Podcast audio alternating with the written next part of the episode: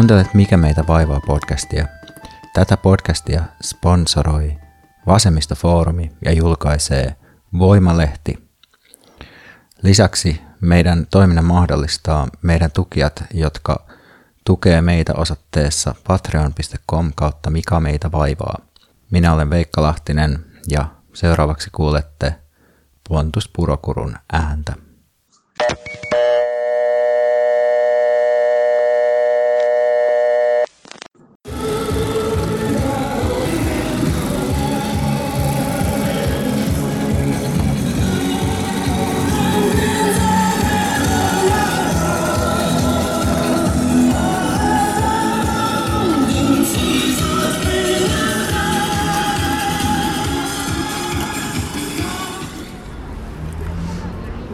Terveisiä Dong Daimonin alueelta Soulista.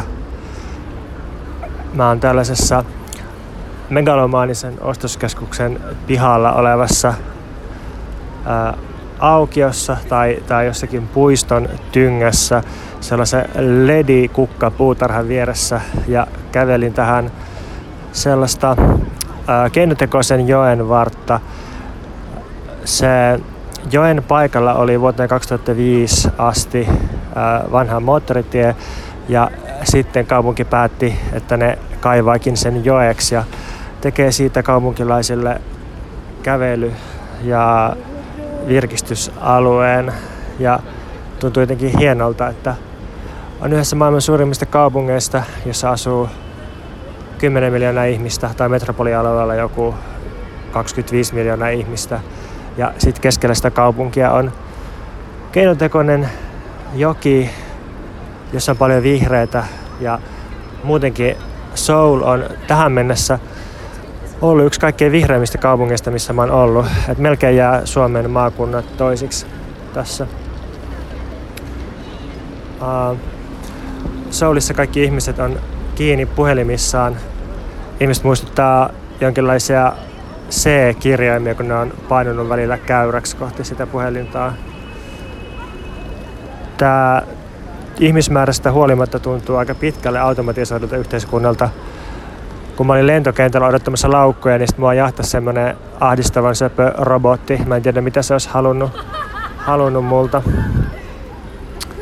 Tota, joo, tää on, tää on Itä-Aasian Ruotsi. Etelä-Korea on Itä-Aasian Ruotsi kuten matkakumppani ilmaisi, siis monessakin mielessä, että ihmiset on hyvin samankaltaisia, samansuuntaisia keskenään, siis ihan niin kuin muodin kannalta. Kaikki on hyvin tuunettuja ja laitettuja skarppeja, mutta kaikki on samalla tavalla tuunettuja, laitettuja ja skarppeja. Sitten toisaalta myös valtiojohtoisuus ja semmoinen tietty ylhäältä päin säädelty homogeenisuus on ehkä se, mikä tota, viittaa Ruotsin suuntaan. Jonkinlainen enemmän tai vähemmän pehmeän autoritaarinen sosiaalidemokratia. Se on ehkä se myös, mikä yhdistää Koreaa ja, ja Ruotsia.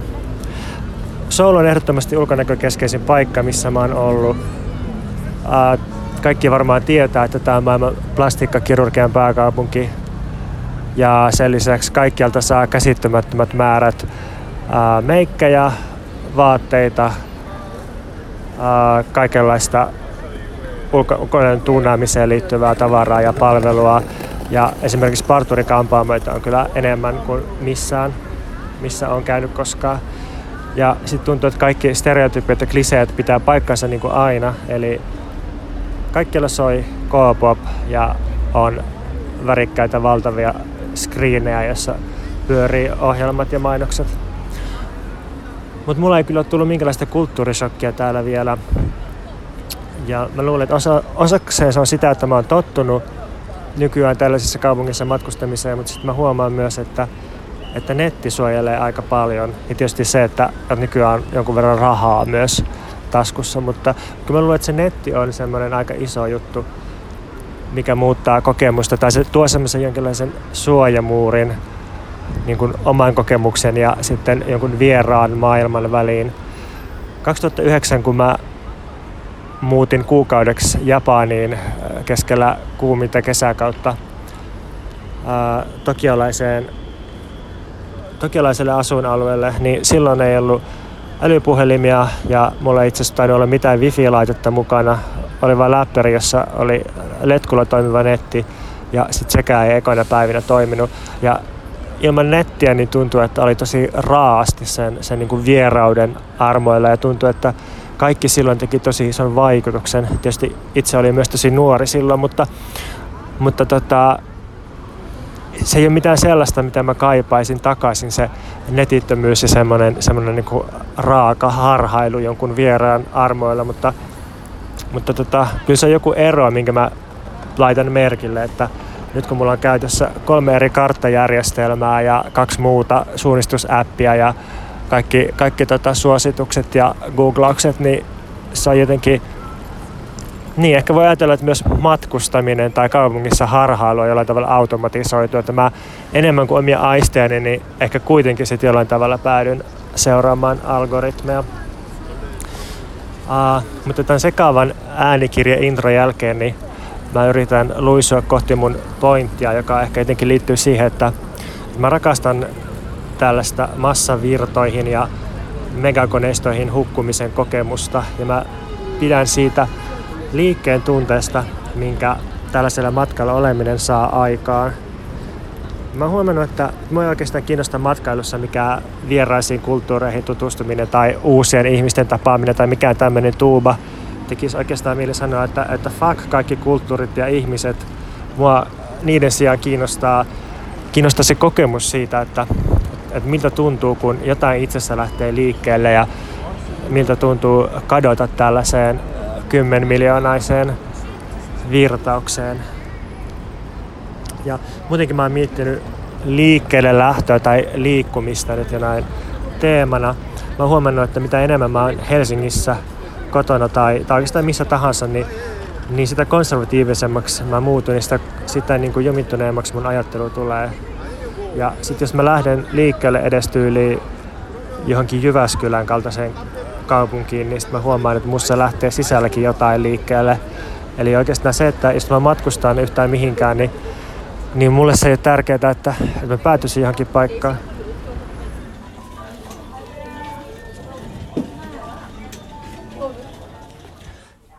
Piti tässä välissä vaihtaa paikkaa, koska henkilö, jota mä odotin shoppailemasta, niin palasi tuossa kesken lauseen ja piti sitten katkaista ja lähteä pitkään metrojonotukseen ja sitä kautta takaisin kohti Gangnamia, jossa me yövytään.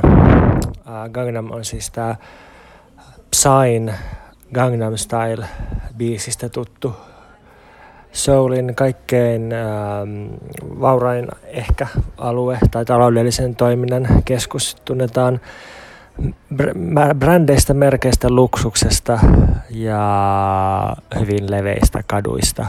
Meillä on täällä asunto 14 kerroksessa ja tämmöinen ähm, hyvin korkea loft asunto, hyvin pieni myös ja on koko asunnon kokoinen ikkuna, josta näkyy kaupungin yli.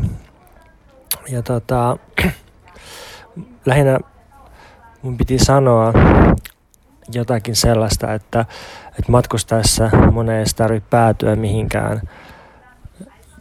Että se pointti on vain se, että lähtee liikkeelle ja, ja jotain itsessä lähtee liikkeelle.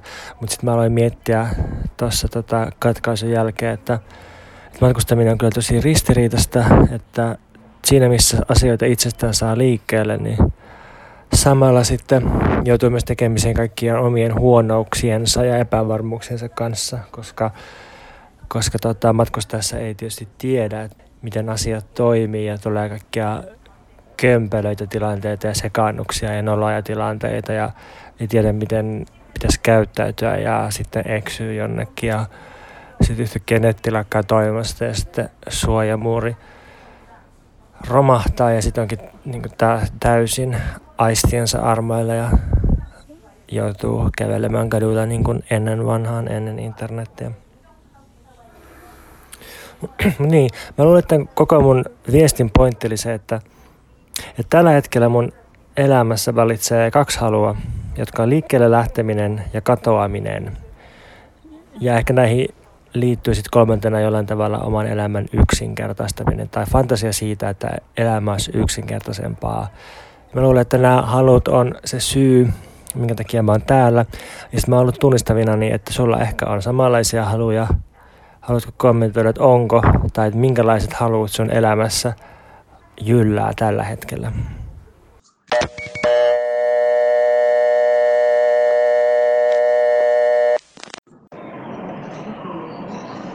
Moi.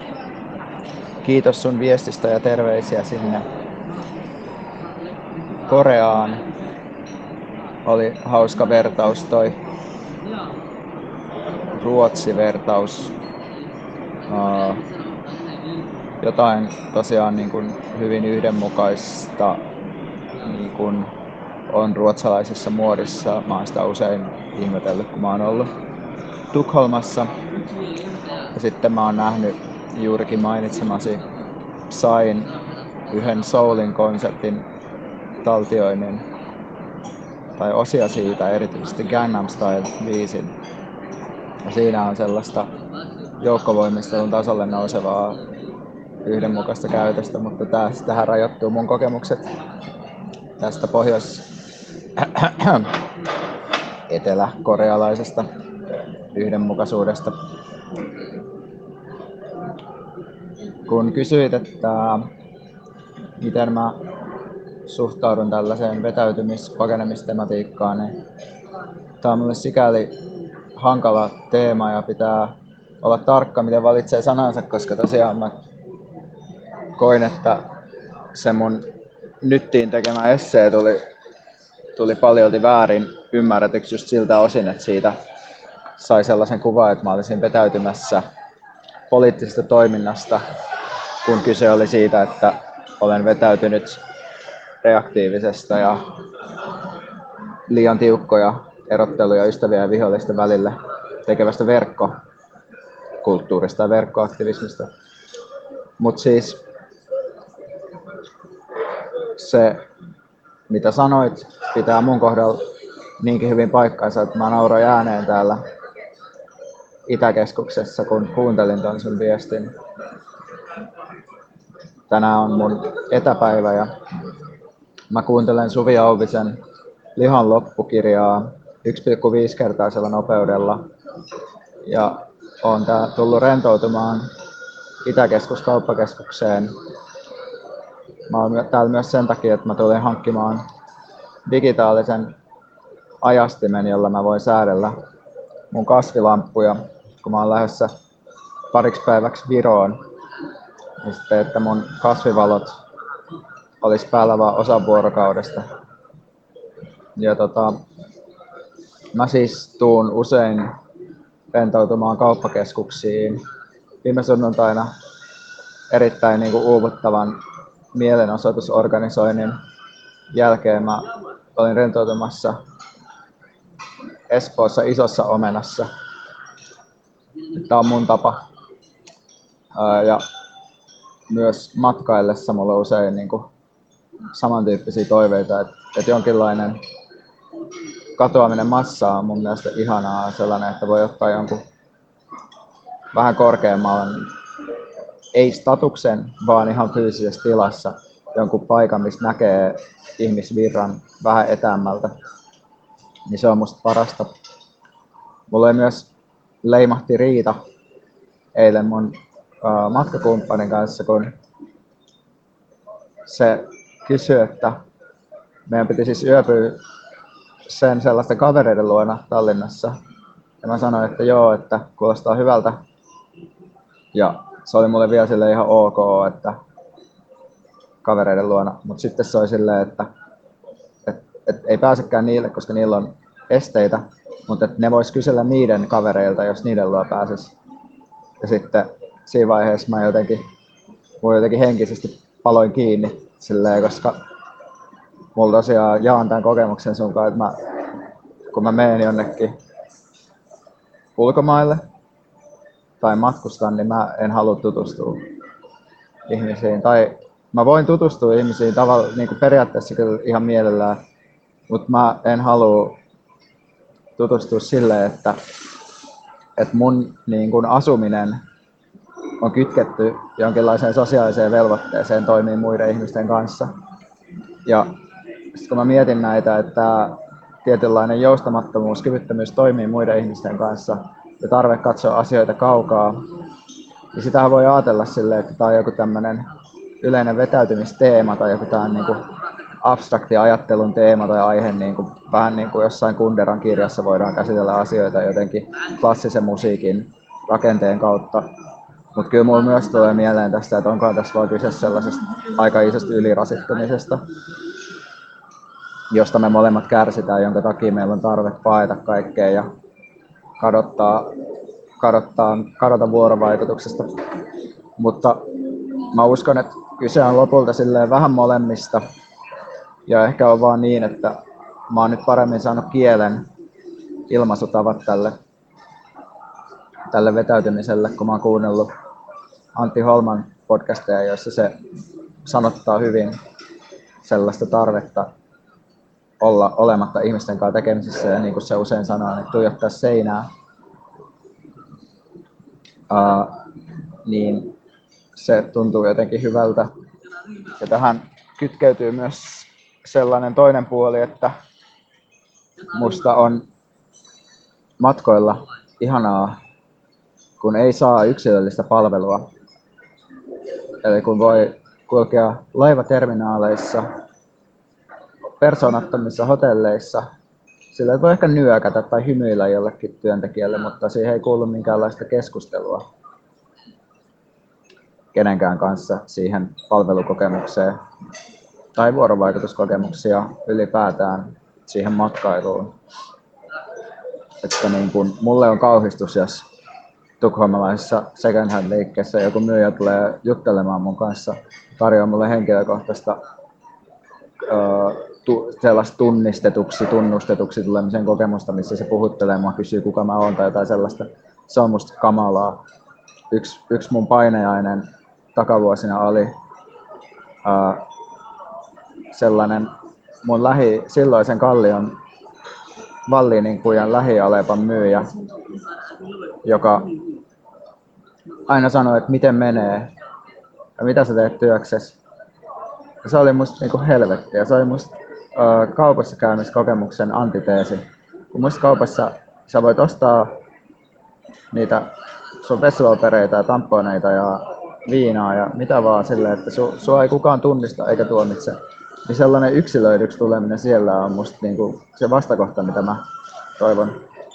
Hauskaa kyllä, niin tämä kyseinen tota, kauppa esiintyy myös Tuomas Kyrön, ei Tuomas Kyrön, Tuomas Kokon, anteeksi Tuomas Kokko, että vertasin sinua Tuomas Kyrö, tai sekoitin sinut Tuomas Kyrö. Tuomas Kokon tosi kivat juhlat, tosi hauskat juhlat mikä se nimi nyt onkaan siinä uh, pienoisromaanista, me käsiteltiin tuossa aikaisemminkin, aikaisemmassa jaksossa. Koska se, sillä myyjällä, joka yritti puhutella mua ja kohdata mut yksilönä, niin sillä oli sellainen nimilappu, jossa luki macho. Ja sitten siellä oli myös toinen myyjä, jonka nimilapussa luki Rambo. Ja tämä Rambo mainitaan siinä Tuomas Kokon pienoisromaanissa. Uh, eli joo, vetäytyminen kiinnostaa, massaan katoaminen kiinnostaa, uh, mutta pohdin vielä, että paljonko siinä on kyse oireilusta, paljonko siinä on kyse jostakin, minkä voi abstrahoida ja jota voi käsitellä jonkinlaisena aikamme ilmiönä. Tai, no aikamme ilmiönä voi tietysti käsitellä rasittumistakin, mutta, mutta miten niin kuin filosofia siitä saa väännettyä asiasta, niin siitä mä en ole vielä ihan varma.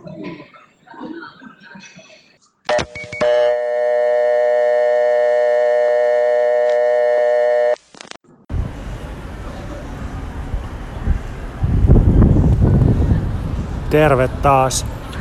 Mä kävelen jossakin Gangnamin sivukujilla, jossakin äh, käristettyjen ruokalemupilvien ja autojen ja moottoripyörän lähettien ja käsikädessä kävelevien pariskuntien keskellä. Eilen me oltiin äh, Banbosillan rannalla. Se, se on semmoinen niin sateenkaaren väreillä valaistu silta, jossa on valtava määrä vesitykkejä tai, tai jotain niin vesiportteja ja sitten siellä järjestetään joka ilta tosi kunnianhimoinen vesishow, johon liittyy valaistusta. Ja viikonloppuiltaisin siellä on sitten semmoinen ulkoilmamarketti, joka tuo mieleen takavuosien ravintolapäivät Helsingissä. Tosin täällä on huomattavasti professionaalisempaa toimintaa, vaikka se Helsingissäkin aika professionaaliseksi meni sitten. Ähm, joo, mä luulen, että, että nyt me päästiin hyvin asiaan ton sun viestin myötä, tai, tai niin nyt mä ehkä saan kiinni siitä, mistä mä yritin saada edellisessä viestissä kiinni, siis siitä, että sä, sä puhuit tuosta niin ostoskeskukseen häviämisen halusta tai siitä, että mitä sä rentoudut ostoskeskuksessa ja miten se irrottaa sut jollain tavalla yksilöllisyydestä tai että se, mitä sä haet on nimenomaan se epäyksilöllinen kohtalo. Ja nyt mä pääsen käyttämään yhtä kolmijakoa, mitä mä oon jo pitkään miettinyt, että miten sitä voisi soveltaa. Aikoinaan mun oli tarkoitus tehdä taas yksi kirja, mutta ei yksin, vaan neljästään Lotta Tenhosen, Eetu Virenin ja Mikael Brunilan kanssa. Ja tämä kirja ei sitten koskaan valmistunut ja sitten sen esityöt on hajautunut erilaisiin suuntiin ja niitä mun osuuksia siihen kirjaan ei ole vielä ainakaan julkaistu missään. Mutta, tota, mutta siitä työskentelyprosessista mulle jäi mieleen tämmöinen kolmiosainen jaottelu sosiaalisuudesta. Ja tämä on oikeastaan Eetu Virenin keksimä, tai tämä syntyi keskustelussa sen kanssa. Eetu jako sosiaalisuuden kolmeen eri lajiin, ja ne menee silleen, että sosiaalisuuden ensimmäinen laji toteutuu hyvien ystävien, ehkä perheen ja muiden läheisten ihmisten kanssa. Se on aika vapaa ja rento sosiaalisuuden tapa. Siinä voi olla rennosti välittämättä siitä itsen kuvasta, jota rakentaa muita varten. Eli siinä ollaan sellaisten ihmisten kanssa, joiden kanssa voi olla eri, eri tavoilla, että ne tietää ne ihmiset, että, että sä et ole vain yhdenlainen, että sä oot vähän ehkä monimielinen ja ristiriitainen ja se ei ole niin tarkka, että minkälaisen kuvan itsestä sä rakennat niille. Tällaisessa sosiaalisuudessa on, on paljon assosioivaa ja, ja hauskaa ja, ja tota, välitöntä kokemusta mukana. Sitten hypätään ensimmäisestä muodosta heti kolmanteen muotoon. Kolmas sosiaalisuuden muoto toteutuu sit täysin tuntemattomien ihmisten seurassa, eli se on vastakohta tälle ensimmäiselle. Nämä on sellaisia ihmisiä, joita tuskin tulee enää tapaamaan koskaan. Ja tämmöinenkin aika vapauttava sosiaalisen olemisen tapa, koska tuntemattomien ihmisten kanssa se ei ole niin vakavaa, että millaisen kuvan antaa itsestään. Esimerkiksi nyt kun mä kävelen täällä Soulissa, niin tapaan koko ajan tuhansia ihmisiä, tai en tapaa, mutta siis näen niitä, ne näkee mut, mutta mä en koskaan enää tule näkemään niitä, sille yhtään mitään väliä, että minkälaisen kuvan mä annan itsestäni niille tai toisinpäin, ja siksi on vapauttavaa. Tuntemattomien kanssa uskaltaa myös leikkiä, eli jollain tavalla irtautua vakiintuneista olemisen tavoista ja kokeilla sitä, että, että miltä tuntuu olla jollakin tavalla, tai voi kokeilla erilaisia tapoja kohdata niitä ihmisiä tai, tai oleskella ympäristössä. Ja sitten tuossa kirjan keskusteluprosessissa niin toi Lotta huomautti, että tämä oikeastaan selittää myös yhden yön juttujen viehätystä. Et jos vaikka pilkun jälkeen lähtee tuntemattoman ihmisen kanssa jonnekin, meille, teille, heille, niin, niin tota, tähän tekoon sisältyy tai liittyy lupaus ohimenevyydestä ja unohtamisesta – ja se sitten vähentää häpeän riskiä ja mahdollisten virheiden tai tekemien kömmähdyksien seurauksia. Siinä on ehkä jotain leikin kaltaista. Ja vaikka ne itse kohtaamiset, niin kuin, vaikka niihin liittyisi huonoja asioita, että vaikka seksi sinänsä tuntemattoman ihmisen kanssa olisi huonoa, niin se, että siihen liittyy tämmöinen ohimenevyys ja, ja niin kuin yhdentekevyys ja tuntemattomuus, niin, niin se voi itse asiassa tehdä siitä jollain tavalla vapauttavaa. Mutta sitten näiden kahden sosiaalisuuden lajin välissä on toinen laji. Ja se on, se on niin yhdistelmä näitä kahta, siis tuttua ja tuntematonta. Ja tämä nyt on se ahdistava sosiaalisen olemisen laji, koska siinä ollaan siis puolituttujen tai tuntemattomien seurassa, mutta ne tuntemattomat on sellaisia, että ne on kuitenkin omaa sosiaalista viiteryhmää. Ja se tekee sitä ahdistavaa, koska tällaisille ihmisille pitää sitten alkaa esittää itseä tai rakentaa jotain kuvaa itsestä. Uh, ajatellaan esimerkiksi sellaisia ihmisiä, jotka on puolituttuja ja joita tapaa aika harvoin. Aina kun näkee ne ihmiset, niin ne aina esittää saman kysymyksen, että, että hei, että mitä sä teet nykyään tai, tai mitä sulle kuuluu. Ja tämä on ihan sairaan ahdistavaa, koska tämä on just se hetki, jolloin pitää esittää yksilöä, pitää esittää itseä ja pitää vähän niin kuin käydä läpi omaa uransa tai, tai omia saavutuksia. Ja tähän ahdistavaan sosiaalisuuden lajiin kuuluu myös istuminen kaikissa trendikahviloissa tai käyminen bileissä, jossa kaikki ihmiset on potentiaalisesti tuttuja tai kilpailijoita tai, tai niin kuin verkostoitavia henkilöitä, joilla ihmisiä, joista voi olla jotain hyötyä, että jotka sun pitäisi ottaa huomioon, mutta sä et ihan, ihan niin kuin osaa olla rento niiden kanssa, koska ne ei ole sun läheisiä. Ja tämä toinen laji on siis sosiaalisuuden muoto, jossa esitetään yksilönä olemista ja luulen, että se on se, mistä me halutaan molemmat paeta ja tuota, mikä oikeasti helpottaa ostoskeskuksissa tai tällaisissa megametropoleissa. Ja tästä lajittelusta mulle tulee sitten mieleen yksi toinen asia, johon musta tuntuu, että mä aina sit palaan kuitenkin. Aina jos mietitään, että mitkä on nykyisiä, nykyaikaisia ihmisten kontrolloimisen tapoja, joilla ihmiset saadaan sisältämään sosiaalinen kontrolli, tai että mihin liittyy nykyään niin monien jakama ahdistus, niin, niin sitten mä palaan tähän ranskalaisen sosiologi Alain Ehrenbergin kirjaan. Se on ranskaksi nimeltään La Fatigue d'être soi. Uh, englanniksi muistaakseni The Weariness of Being Oneself.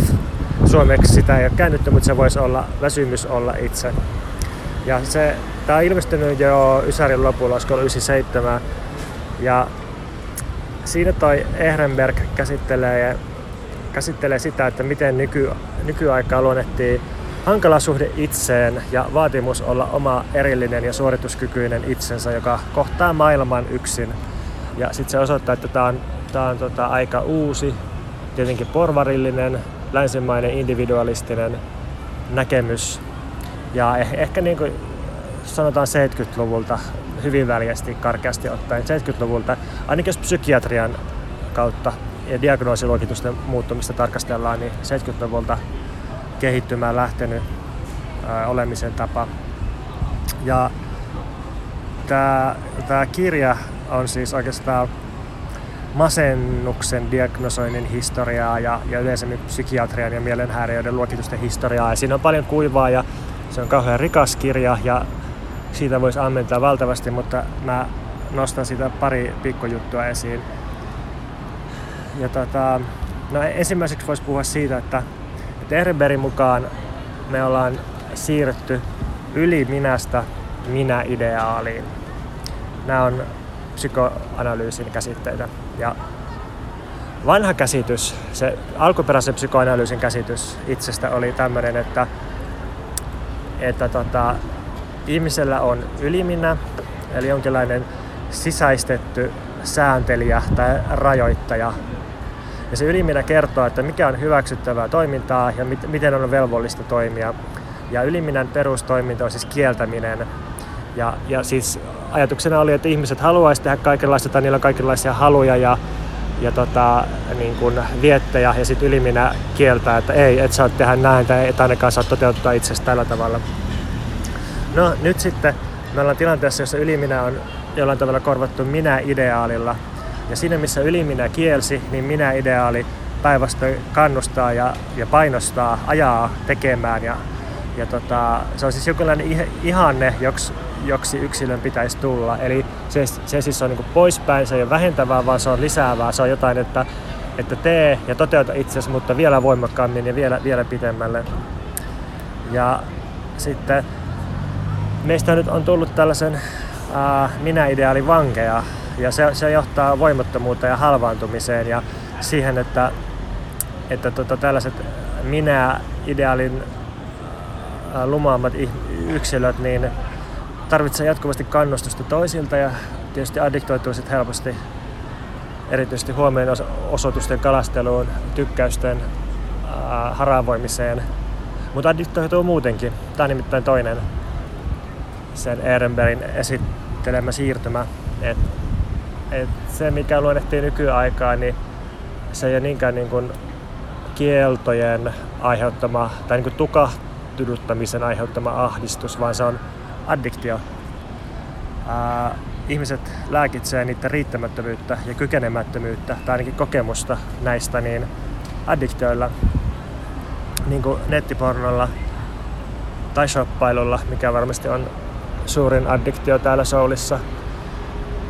Ää, tai sitten lääkitsee kokemustaan päihteillä tai viihteellä, millä nyt voi turruttaa itsensä. Ja Ehrenberg tulkitsee addiktoitumisen siis vastarinnaksi tälle ahdistavalle, ahdistavalle itsenä olemiselle, koska jos itsenä oleminen on subjektina olemista, siis toimijana olemista ja niin kuin erillisenä kokkijana tai, tai näkökulmana olemista, niin sitten addiktio on jonkinlaista antisubjektiutta, jossa ää, orjuutetaan oma itsensä merkityksettömälle toistolle. Ja sitten kun on orjuttanut itsensä sille addiktiolle, niin se addiktio päättää sun puolesta. Sitten ei tarvi itse enää tehdä niitä kauhean raskaita ja rasittavia päätöksiä. Eli jos on väsynyt itsenä olemiseen, niin tämän tota, monologin perusteella on kaksi vastarintatapaa. On jotenkin ää, joko vetäytyä, tai oikeastaan kolme vastarintatapaa. Ensimmäinen on olla lähipiirin kanssa ainoastaan, vetäytyä lähipiirin kanssa olemiseen, koska se, se, siinä on niin kuin, ää, voi olla niin tiukasti välittämättä siitä itsenkuvasta. Toinen ää, tapa on sitten paeta just kauppakeskuksiin tai suurkaupunkeihin ja kadota sinne massaan tuntemattomien ihmisten sekaan. Ja sitten kolmas tapa on hankkia joku addiktio. Ää, mä luulen, että se addiktio voi itse asiassa olla aika paljon terveempi vastarinnan tapa kuin miltä se kuulostaa, koska yhtä lailla joku ää, kirjoittaminen, lukeminen, liikunta voi olla addiktio ja addiktiohan voi olla addiktio myös sillä tavalla, että se, se ei tuhoa koko elämää tai että se, se ei vie kaikkea aikaa. Että se voi olla myös niinku säädyllinen, ää, rajoitettu, säännöstelty addiktio. Ja ehkä meidän pitäisi pyrkiä täydellisen autonomian ja itse, itsemääräävän erillisen yksilön kehittämisen sijaan siihen, että me, me kaikki saataisiin meille sopivat addiktiot ja me jotenkin onnistuttaisiin päättämään itse omista addiktioistamme. Tai ehkä uuden aikainen autonomia voisi olla sitä, että pystyy, pystyy ja saa päättää omasta addiktiostaan. Mä lähdin tästä etsimään jotain riisikakkuja ja sitten ehkä jonnekin muualle. Mutta tota, niin, kerro mitä ajatuksia sulla on tästä tota, addiktiosta, addiktion hyvistä ja huonoista puolista?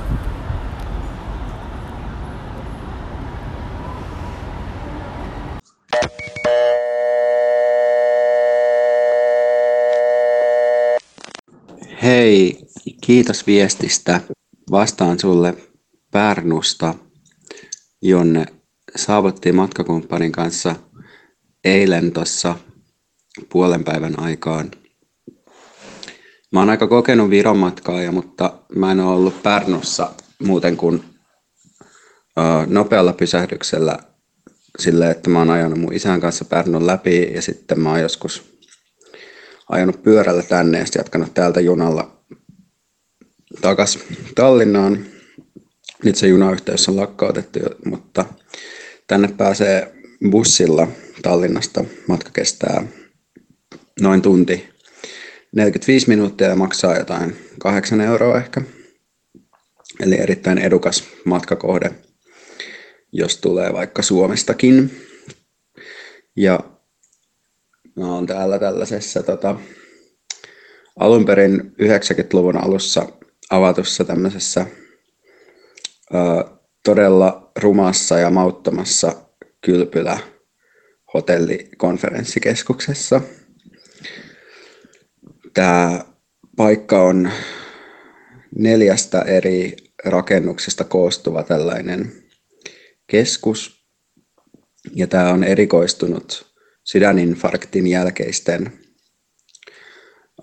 oireiden tai sydäninfarktin jälkeiseen kuntoutukseen. Ja sitten on jotain ennaltaehkäisevää kuntoutusta myös. Ja täällä on kaikki käytävät todella leveitä.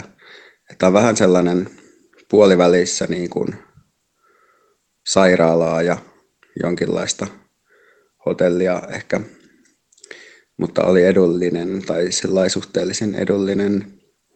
Ja jos tätä katoamisen teemaa jatkaa, niin tänne todella voi yksilö kadota ja menettää ne erottautumisen merkkiinsä tai ne muuttuu merkityksettömiksi, ne sellaiset pienet jutut, niin kuin, että mitä, mitä kirja-alueet ja ketä ei kiinnosta ja mitä, millaista silmää sit sulla on tai mitä teet. Että täällä on niin kuin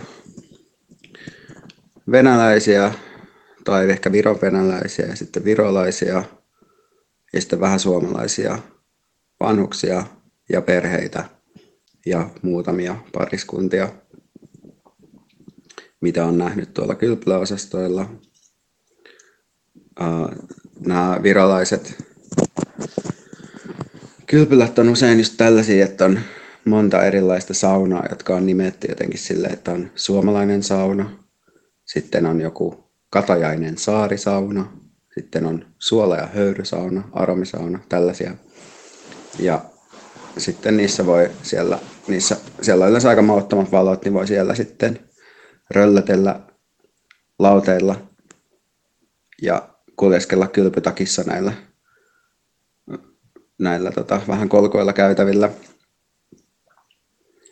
Täällä on näin lokakuun puolivälissä todella hiljasta, että jos menee rannalle, niin siellä tietenkään ei ole ketään niin kuin Ultra laulussa lauletaan se täällä tietysti soi aika paljon päässä se Ultra Pärnu, mutta pyöreitä ikkunoita ei ole tullut vastaan ja kantakohvikin valitseminen ei ehkä ihan onnistu näin lyhyellä ajalla.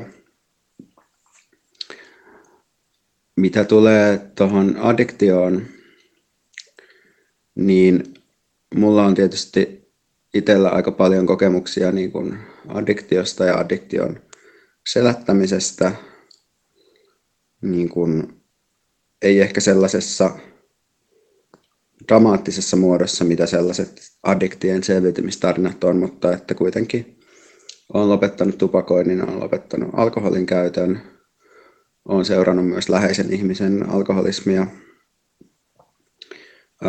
Ja nämä addiktiot on sellaisia, että niitä ei tietenkään voi nähdä millään tavalla positiivisina, koska ne syö, syö ihmisen varat ja persoonallisuuden ja tuhoaa sen, mutta,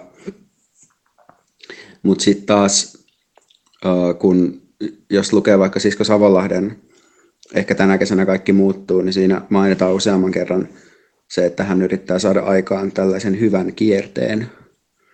Ja mä ajattelen, että se hyvän kierre syntyy just sellaisesta että koukuttuu positiivisiin juttuihin tai oman elämänsä ja oman, omaa elämää parantaviin, omaa voimaa kasvattaviin asioihin, kuten esimerkiksi liikunta, lukeminen. Ihminen on hyvin helposti myös erilaisiin rutiineihin ja rituaaleihin ihastuva, joten niin kuin sellaisten aikaansaaminen tekee hyvää ja ne todella vähentää kokemusta siitä, että on erillinen muista ja pitää tehdä valintoja.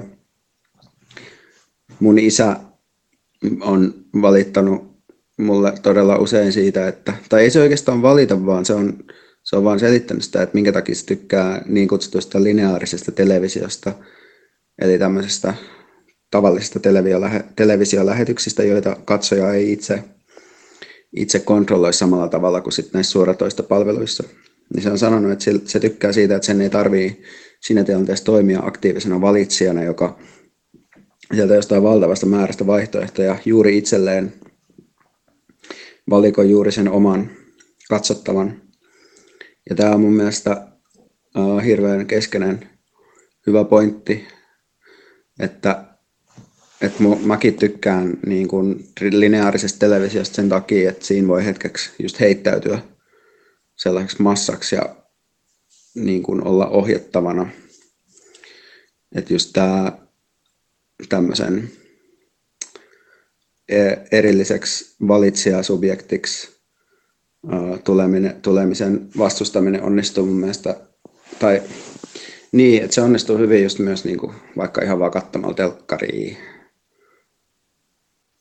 vaikka se ei tietysti ehkä, noin vastarinnan muodot, mistä, jos puhutaan näistä addiktioista tai, tai jostain televisiosta tai ostoskeskuksista, niin ne ei tietenkään ole vielä järjestäytyneitä vastarinnan muotoja, että ne on enemmän sellaista, missä voi että ne on ehkä enemmän semmoista niin kuin jonkinlaista hoidollista vastarintaa, että sitten ehkä järjestäytynyt vastarinta tapahtuu jollain muilla keinoin. Mutta mun isällä on myös sellainen suhtautuminen noihin ilmastonmuutokseen liittyviin asioihin, että se sanoo just vaan, että hän, hän ei halua itse valita, että millaista bensaa hän ostaa tai minne hän lentää, vaan hän haluaa, että kielletään häneltä se lentäminen tai, tai bensa bensa- tai bensa-auton käyttö tai että sitä rajoitetaan lainsäädännöllisesti. Ja siinä on mun mielestä sama logiikka, että, että siinä missä ää, nytkin niin kuin voi nähdä, että eri tahoilla on aktivoiduttu siinä, että ää, tarkasti niin kuin katsotaan, puhutellaan ihmisiä yksilöinä myös ilmastonmuutoskysymyksissä, niin on, on mun mielestä ihan, ihan relevantti kysymys, että minkä takia meidän pitäisi olla yksilöitä – ilmastonmuutoskysymyksissä, minkä takia meidän pitäisi olla valitsemassa ja kompensoimassa niitä meidän omia päästöjä, minkä takia meidän pitäisi miettiä meidän omia päästöjä, kun ne meidän omat päästöt on kuitenkin vaan sellainen pisara meressä. Että, ja sitten siihen tietysti niin kuin usein vastataan sille, että, no, että ihmisille on hirveän tärkeää toimia tämmöisinä valitsijoina ja kokea semmoista henkilökohtaista vastuuta. Mutta se ja, ja niin kuin, että et kokee merkitykselliseksi se oma toiminta. Mutta tietysti tämä, niin kuin, tämä että ihmiset haluaa toimia markkinoilla valitsijoina, niin se on, se on niin kuin hyvin aktiivisen muokkaustyön kautta saatu aikaan, että on semmoinen odotus siitä, että meidän pitää pystyä valitsemaan jotenkin myös meidän päästökuorma.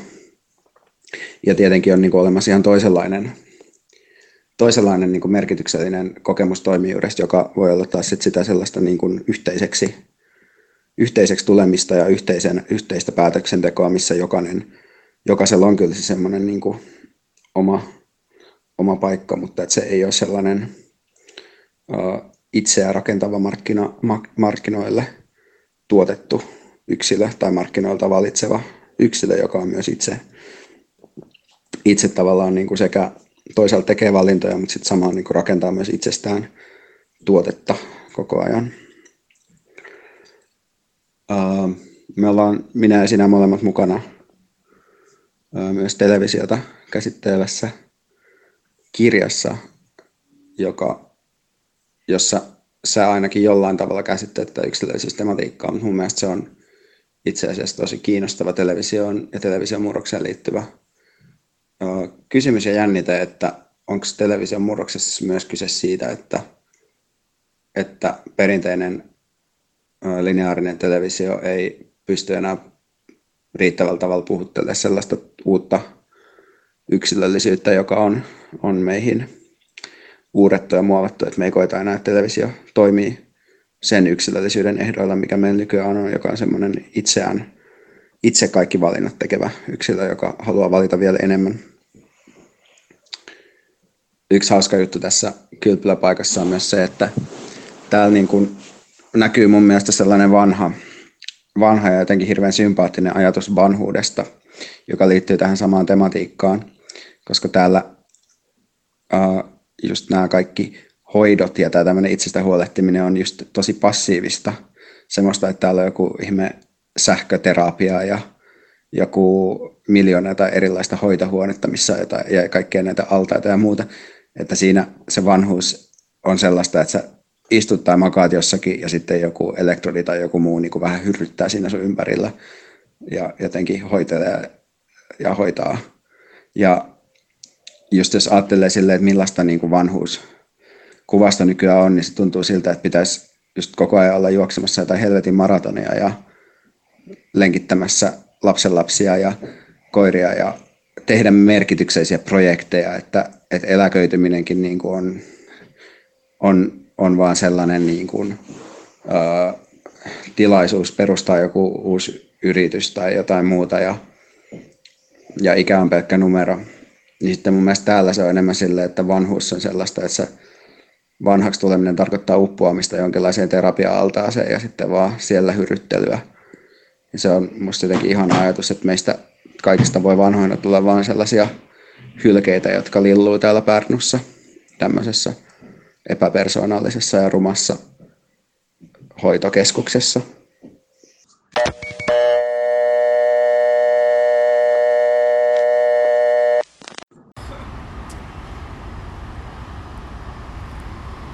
Terve taas.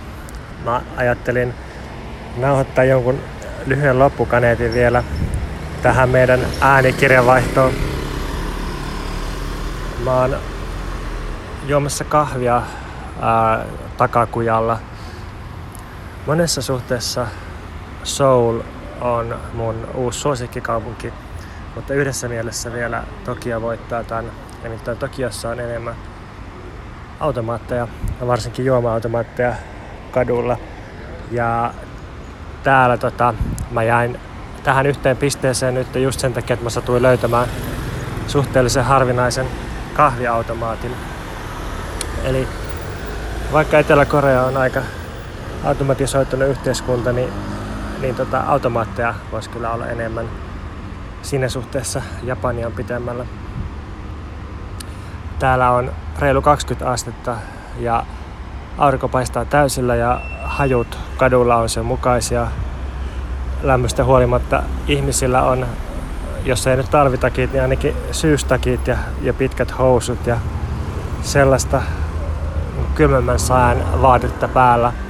Tietenkin, koska nyt on syyssesonki. On tullut kaikki syksyn vaatteet ja värit ja kaupoissa ei todellakaan myydä mitään niin kuin teepaitoja ja sortseja, jotka sopisi tähän säähän, vaan ainoastaan lämpimiä syysvaatteita. Mutta on kyllä tosi mukava pitkittää vielä ikään kuin Suomen elokuun alkua täällä, tällä lokakuun puolivälissä. Kiitos sun laitoskylpylä-raportista. Pidin erityisesti sun käyttämästä sanasta hyrryttää. Se hyrrytti mun aivoja miellyttävästi. Musta toi oli riemastuttavaa toi sun puhe aktiivista vanhuutta vastaan ja terapia-altassa hyrryttelyn puolesta. Mut sit mä aloin miettiä, että onko tässä koko meidän kirjeenvaihdossa oikeastaan niin kun kyse vähän vääristä vastakkainasetteluista. Tai, tai just se, että, että ootko yksilöllinen yksilö vai massaturisti. Tai ootko trendikahvilassa toisten tarkkailtavana ja saamassa yksilöllistä palvelua vai ootko ostoskeskuksessa generisenä numerona, niin ehkä tämän vastakkainasettelun ongelma on, on se, että, että nämä vaihtoehdot niin kuin edellyttää toisiaan, että, että ei, ei ole homogeenista massaa ilman, ilman sitä yksilöä ja sitten taas ei ole sitä erottautuvaa ja yksilöllistä yksilöä ilman sitä homogeenista massaa, jota vastaan voisi erottautua. Et, et aina kun kysytään, että yksilö vai yhteiskunta, niin se kysymys on tavallaan väärä, koska ei voi olla toista ilman toista. Ja, ja nämä niin molemmat käsitteet tai oliot on sellaisia, mitkä pitäisi hävittää tai mistä pitäisi päästä eteenpäin, jotta me vapauduttaisiin. Eli meidän pitäisi päästä eroon sekä siitä yksilöllisestä hipsteri itsestä että sitten siitä homogeenisesta kuluttajamassasta. Sekä ostoskeskukset nurin että sitten jotenkin erottautumisen yksilölliset paikat nurin. Ja me tarvittaisiin pakolinjoja uusiin suuntiin. Ja jos me tietäisin, mitä ne uudet suunnat on, niin sitten mä en istuisi tässä takakujalla juomassa kahvia. Tai, tai jos istuisin, niin olisin ehkä vähemmän ahdistunut siitä. Tuo oli myös musta loistava kysymys toi, että, että miksi meidän pitäisi olla yksilöitä ilmastonmuutoskysymyksessä ja kompensoida henkilökohtaisesti kaikkea, mitä me tehdään. Tämä on hirveän heikko ja hidasta verrattuna yhteiskunnalliseen järjestäytymiseen ja instituutiotasojen muutoksiin. Ja sen lisäksi tämä on musta huonoa elämää, tämä yksilökeskeinen valintaetiikka, koska se levittää syyllisyyttä ja ahdistusta. ää, se, jos kaikilla yksilöillä on, on tota, ensin vapaus valita toisin tai jollakin tavalla, niin kohta se muuttuu velvollisuudeksi valita jollakin tavalla ja sitten se muuttuu pakoksi valita jollakin tavalla ja se on kauhean raskasta kantaa se pakko itse. Uh, noita tota, yksilön ja kokonaisuuden tai niin kuin suuren mittakaavan välisiä suhteita miettiessä, niin mulle tuli mieleen Antti Arnchilin uusi esseekokoelma nimeltä Sunnuntai-esseet. Mä luin sen lennolla tänne Souliin ja siinä oli paljon hyvää ja hauskaa. Muun muassa tämmöinen kohta, jossa Arnchill ehkä luuli kirjoittavansa tuntemattoman sotilaan Lahtinen hahmosta, mutta oikeasti kirjoittikin Veikka Lahtisesta. Siinä oli tämmöinen lause. Lahtiselle mikä tahansa virallinen lause on sumutusta, jonka takana piilee luokkaristiriitojen ja sorron todellisempi taso. Niin eikö tämä nyt kuvaa aika hyvin sua? Ja ehkä muakin. Tai ainakin meidän podcastia. No, tuossa sunnuntai on Antti Arnchill aika paljon kirjoittaa siitä, että mikä on yleisen ja yksityisen, yleisen ja yksityisen suhde tai kokonaisuuden ja yksityiskohdan suhde. Et esimerkiksi Väinö Linnan kirjoissa niin yksilöt löytää aina itsensä vuorotellen koomisille ja traagisille ja aina vähän oudoilla tavalla töyttämästä historiaa tai jotenkin historian pyörteistä. Ja sitten se kirjoittaa Pauliina Haasioin luontorunoudesta, jossa yksityiskohdat sijaitsee aina monimutkaisissa ekologisissa järjestelmissä. Erityisesti mua kiinnosti se, mitä Arnchill kirjoitti ää, saksalaisista uusromantikoista tässä 1700-1800-lukujen vaihteessa. Uusromantikkojen, erityisesti Novaliksen mukaan, niin jokainen taideteos vaan vihjaa jostain suuremmasta ja äärettömästä asiasta tai kokonaisuudesta. Ja tämän takia jokainen teos voi olla ainoastaan fragmentti. Että yksittäinen teos ei voi sisältää äärettömyyttä, mutta se voi vain vihjata siitä äärettömyydestä.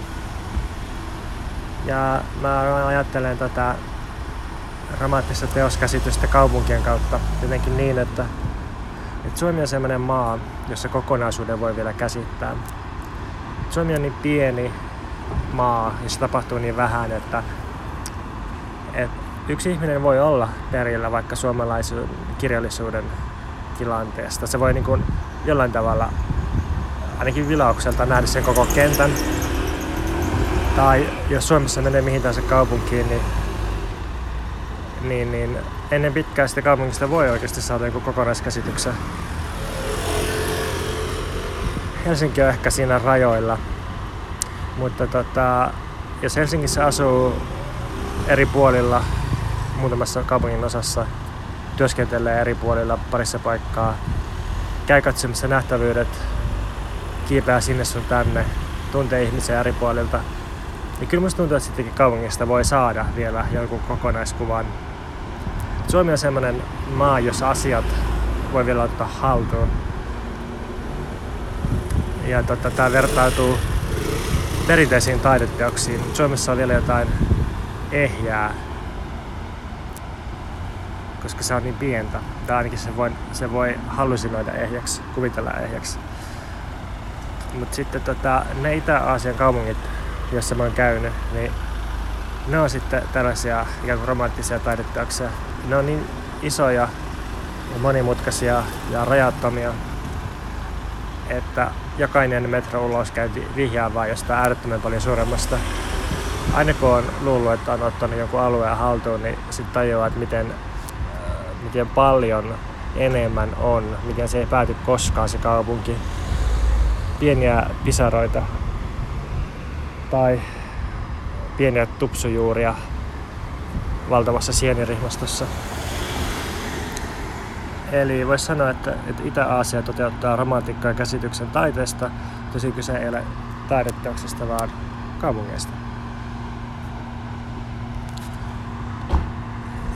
Tämmöinen sivuhuomio, että, että jos miettii sitä yksityiskohdan niin kokonaisuuden suhdetta, niin, tai yksilön ja kollektiivin suhdetta, niin varmaan tällä päivän maailmaa aika selvää, että kumpi jyrää.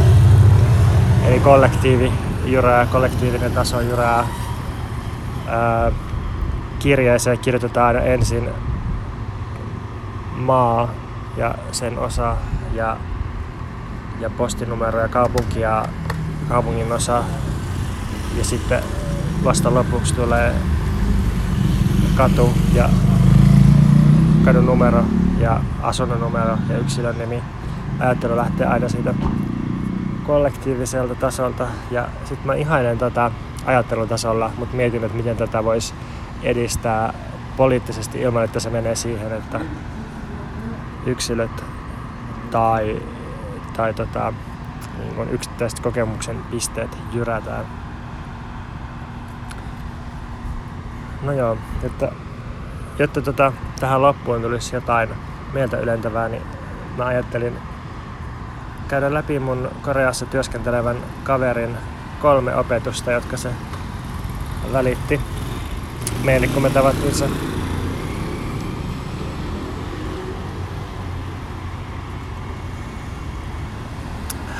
ensimmäinen opetus on, että, että jos Koreassa opiskelee ja ei tee läksyjä, niin opettaja saattaa lyödä sormille.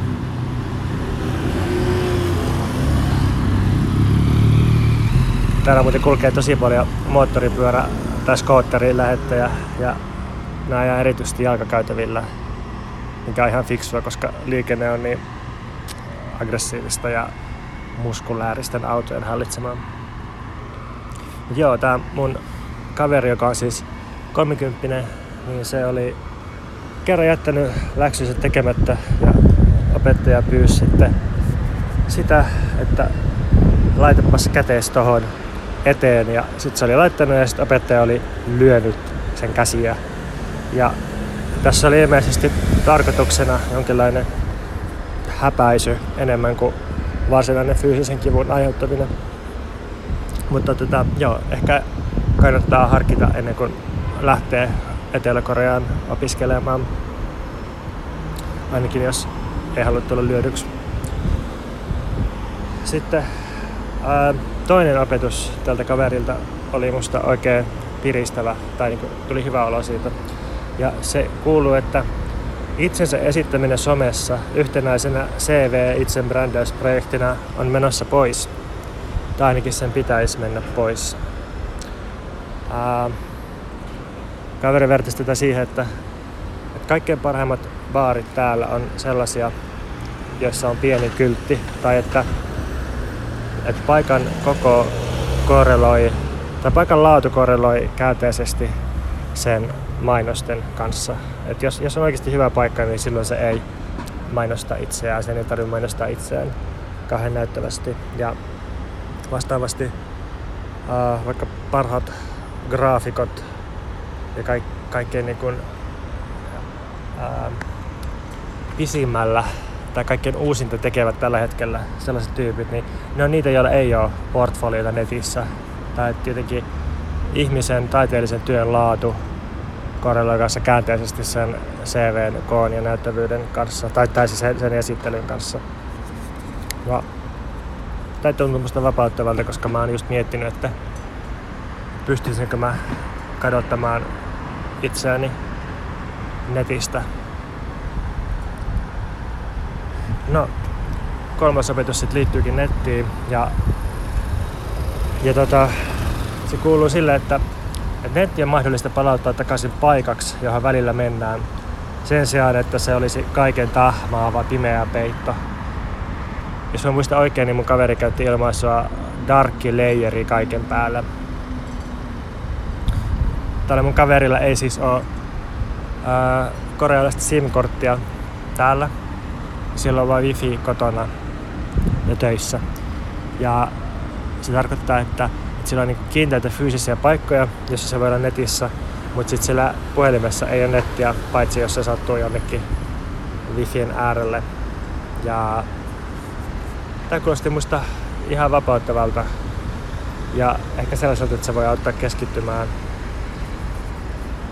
nyt tuntuu, että, että netti on meri, juomakelvoton ja saastunut meri, joka hitaasti hukuttaa ja tukehduttaa meidät kaikki. Mutta sitten jos kohtelee internettiä tällä tavalla kuin kaveri tekee, niin netti muuttuu merestä saaristoksi joksikin poikkeukseksi, johon mennään vaan välillä silloin kun on tarve tai silloin kun on ihan tosi tylsää internet-saaristona. Mä tykkään tästä ja yritän miettiä sitä ja kaikenlaisia muita asioita huomenna, kun lennän takaisin. Pitäisi herätä joskus neljän jälkeen ja ehtiä ensimmäiseen aamujunaan, joka lähtee 5.30, jotta ehtii aamulennolle. Lentäminen pitää kieltää vähitellen, mutta tota, ihan ensimmäisenä pitäisi kieltää aamulennot.